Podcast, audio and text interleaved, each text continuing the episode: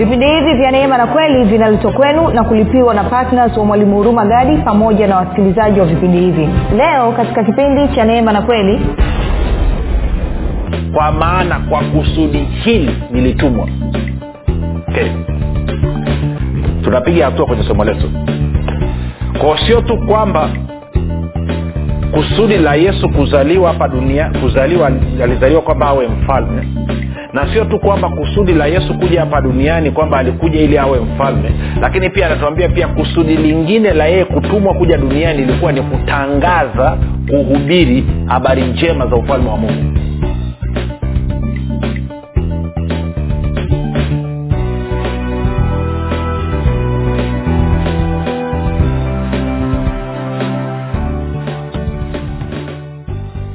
popote pale ulipo rafiki ninakukaribisha katika mafundisho ya kristo kupitia vipindi vya neema na kweli. Jina langu naitwa hurumagadi ninafuraha kwamba umeweza kuungana nami kwa mara nyingine tena ili kuweza kusikiliza kile ambacho bwana wetu yesu kristo ametuandalia.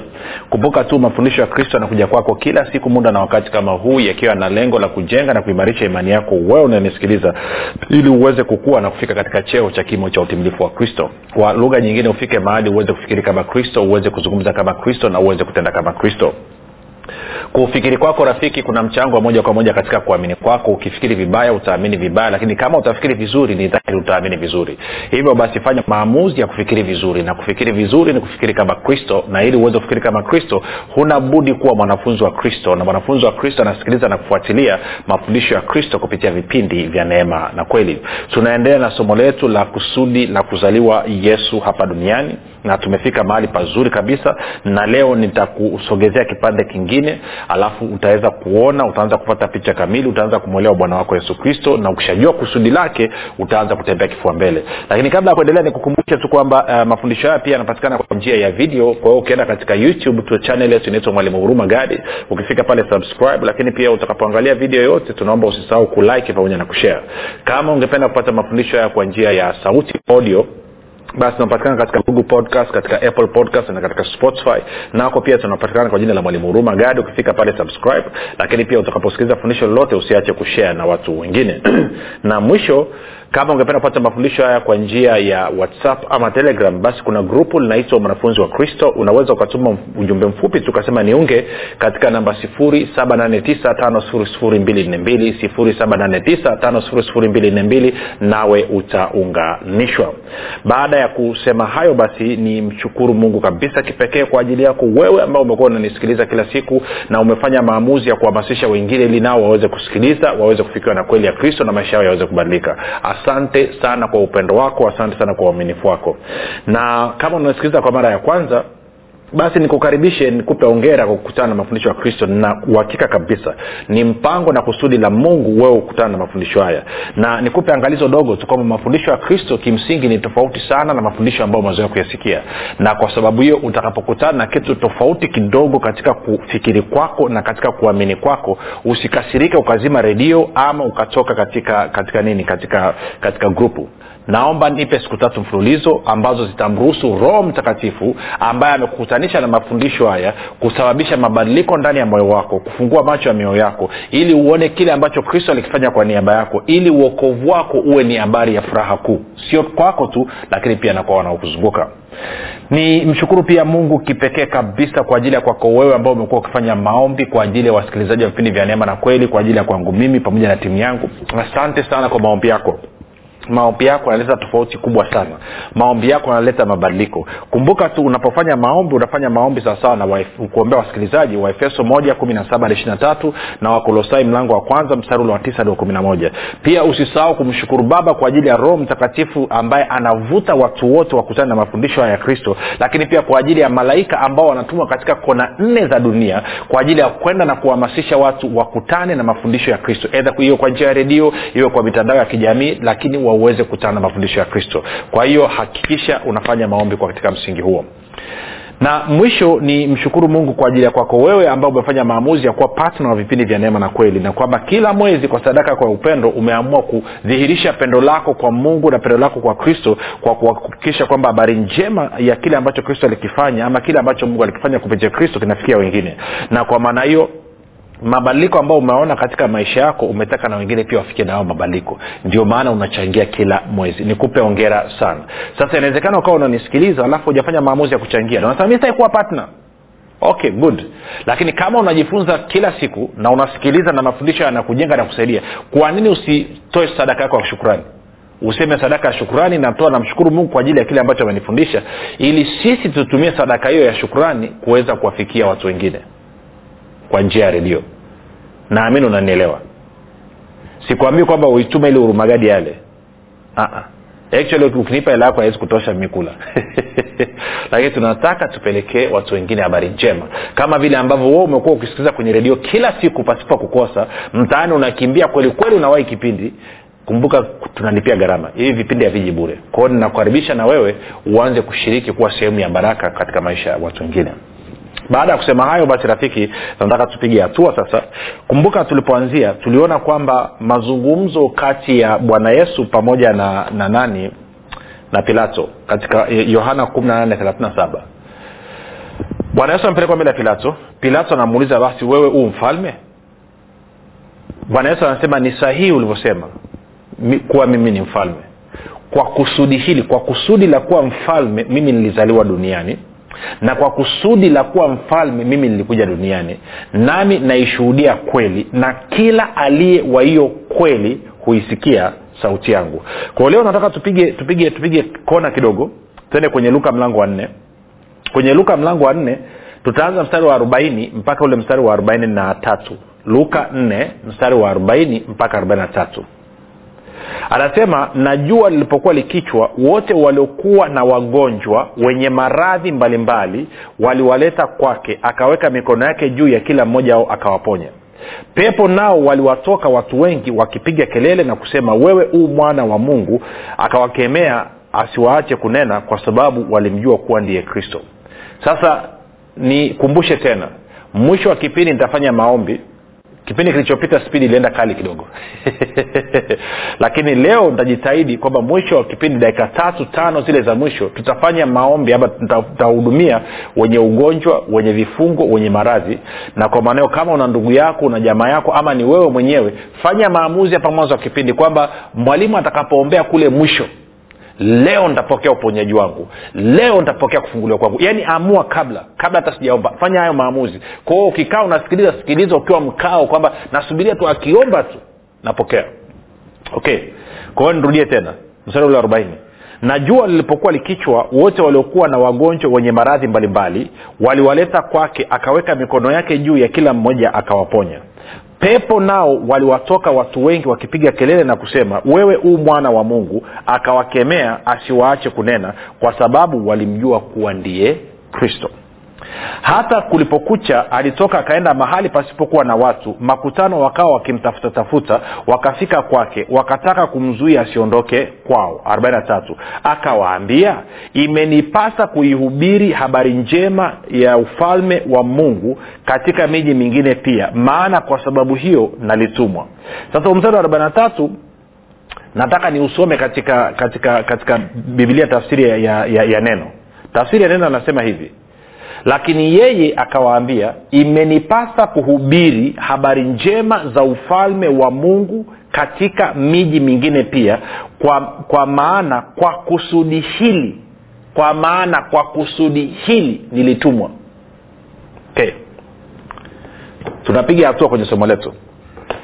Kwao sio tu kwamba kusudi la yesu kuzaliwa hapa dunia kuzaliwa alizaliwa kwamba awe mfalme na sio tu kwamba kusudi la yesu kuja hapa duniani kwamba alikuja ili awe mfalme lakini pia anatuambia pia kusudi lingine la yeye kutumwa kuja duniani ilikuwa ni kutangaza kuhubiri habari njema za ufalme wa mungu.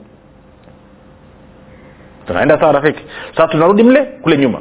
Kwamba nilisema kuna mambo matatu tunapozungumzia swala zima la ufalme.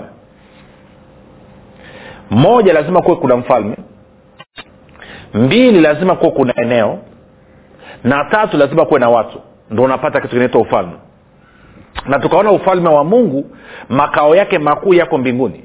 Zaburi ya moja na tatu mstari wa kumi na tisa. Anasema bwana ameweka kiti chake cha enzi mbinguni. Lakini pia tukaona ufalme wake unatawala vitu vingapi? Vitu vyote. Na zaburi mia moja kumi na tano mstari wa kumi na sita kwamba ufalme huu unatenda kazi hapa duniani kupitia mwanadamu. Ndo utaratibu aliouweka mungu tuko sawasawa rafiki? Sasa bwana yesu anasema okay. Kwa tukaona kwamba adamu na mke wake wakarubuniwa na ibilisi. Of course biblia inasema kwamba aliyedanganywa ni eva. Alafu kosa la adamu akasikiliza sauti ya eva. Ndo biblia inavyoonyesha. Inaonekana wengine amjui hiyo. Biblia inasema wazi kabisa aliyedanganywa ni eva sio mwanaume. Mwanamke ndio aliyedanganywa sio mwanaume lakini kosa la adamu ilikuwa ni kusikiliza sauti ya mke wake. Sasa hajasema wanaume naona jinsi mnavyoshangilia. Ngoja ngoja ngoja ngoja. Kabla bangi haijanyuka kichwani ache kidogo. Kuna wengine anasema oya sitaki kumsikiliza mke wangu. Sicho tunachokizungumza. Tunachokizungumza ni kwamba kama mke wako na iwe mume wako ama mtu mwingine yeyote atazungumza na wewe kitu ambacho kinapingana na kile ambacho mungu amesema usisikilize hiyo sauti. Kwa kosa la adamu lilikuwa ni hilo. Okay. Wengine anasema nipe mistari. Moja tufafanue kwanza tarudi hapa. Story imeshaingia story, story ndani ya story. Okay. Story ndani ya story.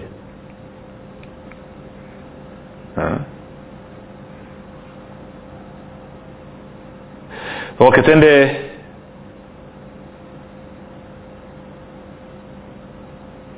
angalia kwenye wakorinto wa pili mlango wa kumi na moja. Mstari wa tatu. Anasema lakini nachelea kama yule nyoka alivyomdanganya hawa kwa, kwa hila yake asije akawaharibu fikra zenu mkauacha mkauacha mka, mka, mka, mka unyofu na usafi wa kristo. Kwa hiyo anasema nani alidanganywa? Hawa. Sindio tuko sawasawa na ukisoma sehemu nyingine sikumbuki si, si, lakini kuna sehemu nyingine pia anasema kwamba alikuwa anazungumzia utaratibu kwenye kanisa akasema mwanamke ndi alidanganya kwenye timotheo mwanamke ndi alidanganywa na wala sio mwanaume. Sasa hilo ni la kwanza. Lakini tuende kwenye mwanzo. Mwanzo mlango wa tatu. Wakati kimeumana eh? angalia mstari wa kumi na mbili okay mstari wa kumi na moja mungu anamuuliza adamu akasema ni nani aliyekuambia ya kuwa uu uchi? Je umekula wewe matunda ya mti niliyokuagiza usiale? kumi na mbili. Adamu akasema huyo mwanamke uliyenipa awe pamoja nami ndiye aliyenipa matunda ya mti huo nikala. kumi na tatu. Bwana mungu akamwambia mwanamke ni nini hili ulilolifanya? Mwanamke akasema nyoka alinidanganya nikala. Kwa hiyo mwanamke anaakiri kabisa kwamba amedanganywa na nani? Na nyoka bwana mungu akamwambia nyoka kwa sababu umeyafanya hayo umelaaniwa wewe kuliko wanyama wote na kuliko hayawani wote walioko mwituni. Kwa tumbo utakwenda na mavumbi utakula siku zote za maisha yako. Nami nitaweka adui kati yako na uh, kati yako na huyo mwanamke na kati ya uzao wako na uzao wake huo utakuponda kichwa na wewe utamponda kisigino akamwambia mwanamke hakika nitakuzidishia uchungu wako na kuzaa kwako kwa, ku, kwa, kwa, kwa utungu utazaa watoto na tamaa yako itakuwa kwa mumeo naye atakutawala. Kumi na saba. Akamwambia adamu kwa kuwa umeisikiliza sauti ya mke wako ukala matunda ya mti ambayo nilikuagiza nikisema usiale. Kwa kuwa umeisikiliza sauti ya mke wako ukala matunda ya mti ambayo nilikuagiza usiale. Kwa hiyo kosa la eva ama hawa alidanganywa na nyoka. Kosa la adamu ilikuwa ni kusikiliza sauti ya mke wake sauti ambayo ilikuwa inaelekeza maagizo ambayo ni kinyume na vile ambavyo mungu ameagiza. Sawa hiyo ilikuwa ni tulikata mtatu sasa turuku kwenye luka. Kwenye luka mlango ule wa nne arobaini tatu bwana yesu anasema kwamba kwa kusudi la kuja kuhubiri injili ya ufalme wa mungu ndio maana alikuja hapa duniani kwa hiyo tungeweza kusema basi yesu kristo ama yesu alizaliwa kwa kusudi la kuwa mfalme alikuja hapa duniani ili awe mfalme na alitumwa hapa duniani ili aubiri na kutangaza habari njema za ufalme wa mungu ujio wa ufalme wa mungu ukuu na uweza wa serikali ya mungu hapa duniani. Serikali ambayo inatawala vitu vyote hilo ndio kusudi mpendwa la yesu kuzaliwa hapa duniani. Tuko sawasawa na ndio maana ukisoma kwenye vitabu nini matayo marko luka yohana ukaangalia stori iliyoko utaona stori inahusu nini? Inahusiana na yeye kuhubiri edha ufalme wa mungu ama kuzungumzia habari ya uzima. Kwao yeye ndo amekabidhiwa na nikakwambia kuna uhusiano wa moja kwa moja kati ya ufalme wa mungu na uzima. Nikakwambia hivi mungu alivyoumba hii dunia alimchukua mwanadamu ambaye amemuumba katika mfano na sura yake akamkabidhi mamlaka ya kutawala kila kitu ambacho alikiumba katika hii dunia.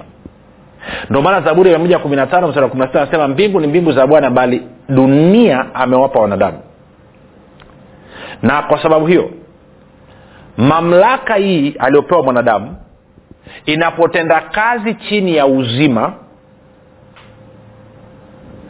maanake uzima wa mungu huo ufalme sasa hiyo serikali itaitwa ni serikali ya nini?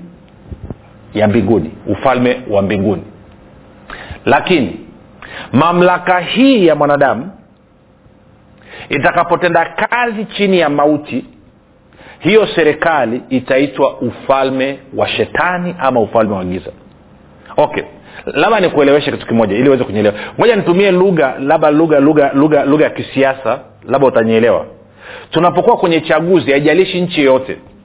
Iwe ni hapa kwetu tanzania ama iwe ni nchi ya jirani ama iwe ni nchi ya ulaya ama marekani.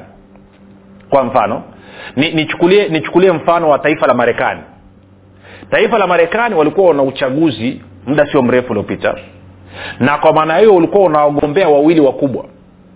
Unamgombea mmoja anaitwa donald trump ambaye yeye alikuwa anas, anasimama kwa niaba ya chama cha republican na unamgombea mwingine anaitwa joe biden anasimama kwa niaba ya chama cha democrat.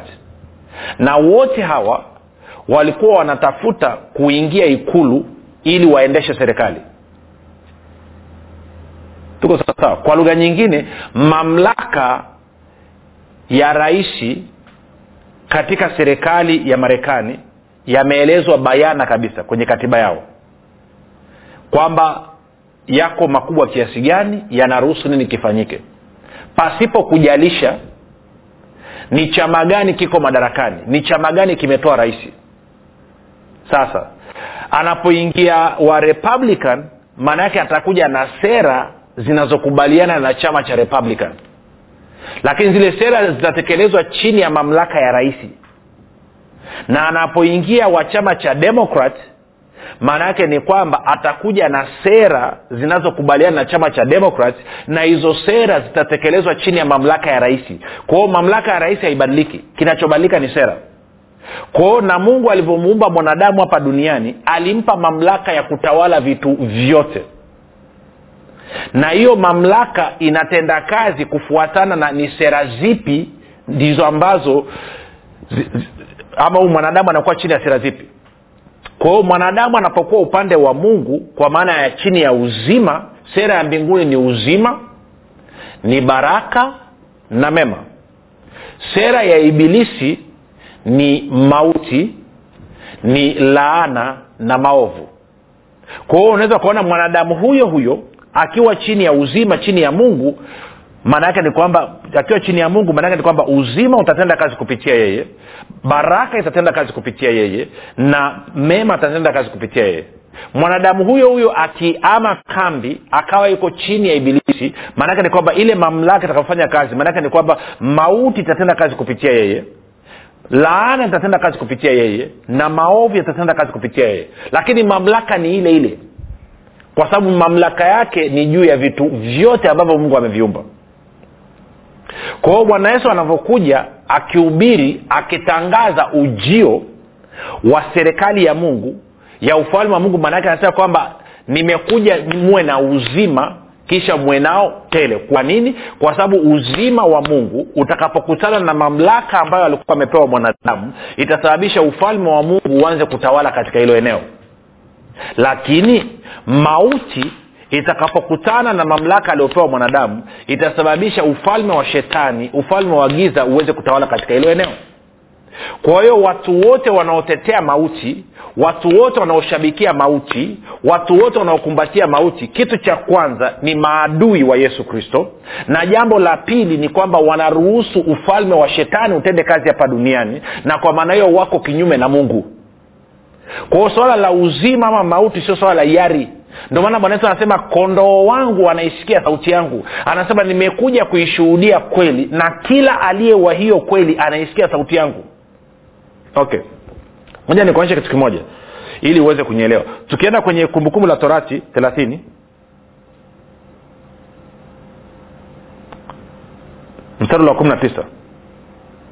Angalia mungu anavyoambia israel na ndivyo anavyotwambia leo hii na sisi anasema nazishuhudiza mbingu na nchi juu yenu hivi leo kuwa nimekuwekea mbele yako uzima na mauti baraka na laana. Basi chagua uzima ili wewe ili uwe hai wewe na uzao wako. Alafu anasema kumpenda bwana mungu wako kuitii sauti yake. Sauti ya mungu inasema nini? Chagua uzima. Adamu aliambiwa achague nini? Chagua uzima. Bwana yesu anasema nini? Kondo wangu anaisikia nini? Sauti yangu. Alafu anaendelea anasema mwizi aji ila aibe achinje na kuharibu. Bali mimi nalikuja wawe na uzima kisha wawe nao tele. Kwa anasema nini?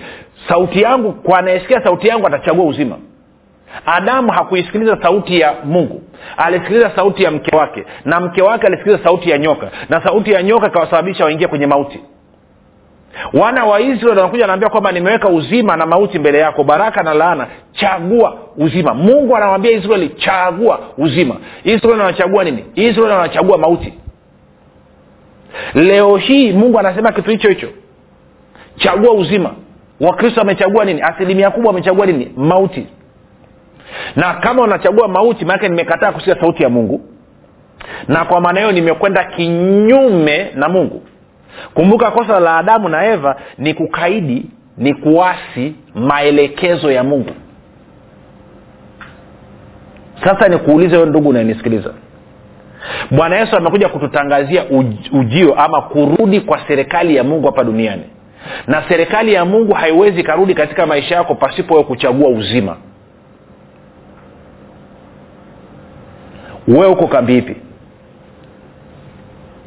Kwa nini nikuulize swali kwa nini ndugu yako akifa unasema kwamba sisi tulimpenda lakini mungu akampenda zaidi? Maana ukisema sisi tulimpenda alafu mungu akampenda zaidi maana kwamba unasema mungu ndiye aliyemuua ndugu yako kwa hiyo unasema kwamba mungu ndiye chanzo cha mauti.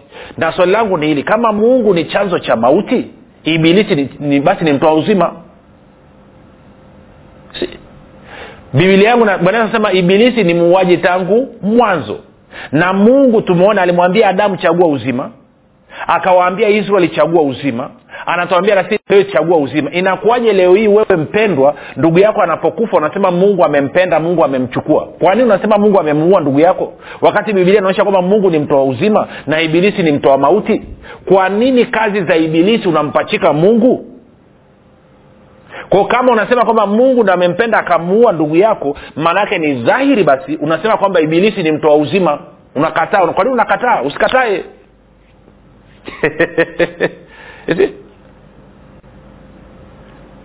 na nikakwambia kipindi kilichopita mauti haiwezi kuondoka hapa duniani kama bado tutaendelea kukaa kwenye uongo wa ibilisi. Ibilisi anatumia uongo kutuua.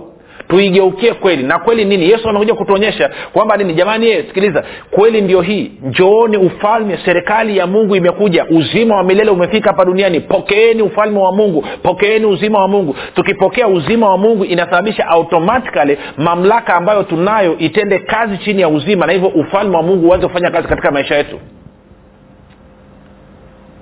hasa nikuulize swali mpendwa. Serikali ipi inafanya kazi katika maisha yako? Nikija nikakusikiliza unachokizungumza je unazungumza uzima ama unazungumza mauti? Leo hii yesu angesimama mbele yako akasema na iwe kwako sawasawa na ulivyosema. Je ungedondoka ukafa ama ungestawi ungekaa kwenye afya njema unge vipi? Ndio maana anasema tafuta kitabu cha nguvu ya ukiri hakikisha umepata hichi kitabu na kama ulikipata ukakisoma nakwambia rudia kusoma tena. Kwa sababu kinakufundisha wewe kuishi maisha yako kwa kukubaliana na kusudi la yesu kuzaliwa hapa duniani. Hasa najua kwenye akili yako unawaza kwamba yesu alikuja atupeleke mbinguni.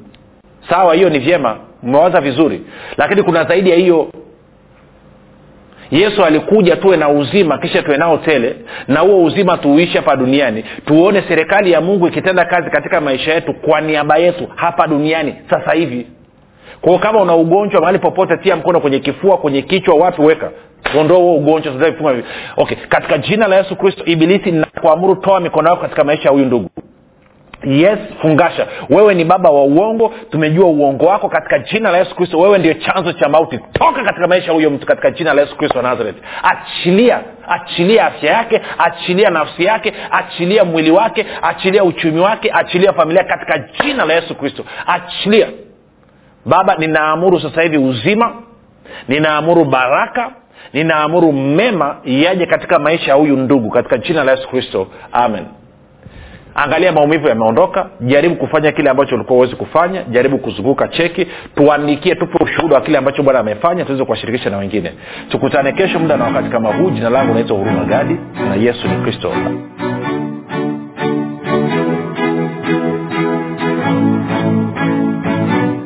mwalimu huruma gadi chini ya uongozi wa roho mtakatifu anakuletea kitabu kipya cha nguvu ya ukiri. Kitabu ambacho lazima kila mkristo awe na nakala. Kwa nini? Kwa sababu nguvu ya ukiri ni kitabu pekee ambacho kinafundisha kwa kujenga na kuimarisha imani yako ili wewe kama mkristo uweze kutumia maneno yako kushirikiana na roho mtakatifu pamoja na malaika. Kuhakikisha mapenzi ya mungu yanatimia katika maisha yako familia yako na kazi za mikono yako. Na wakati huo kukupatia ushindi na ulinzi kupitia maneno yako. Maneno ambayo yatusababisha ibilisi majini mizimu pepo wachafu pamoja na wachawi kukuogopa na kukaa mbali na maisha yako familia yako na kazi za mikono yako. Unangoja nini? Badilisha maisha yako milele kwa kupata nakala yako sasa. Kwa sadaka yako ya upendo shilingi elfu ishirini tu. Kwa kupiga simu namba 7645242 au 7895242 au 6735242 nitarudia. 7645242 au 789 5242 au 673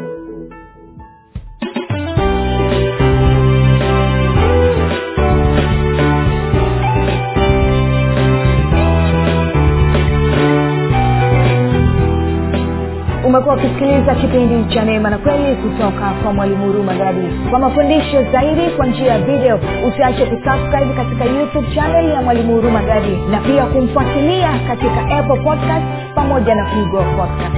Kwa maswali maombezi ama kufunguliwa kutoka katika vifungo mbalimbali vya ibilisi tupigie simu namba 7645242 au 7895242 au 6735242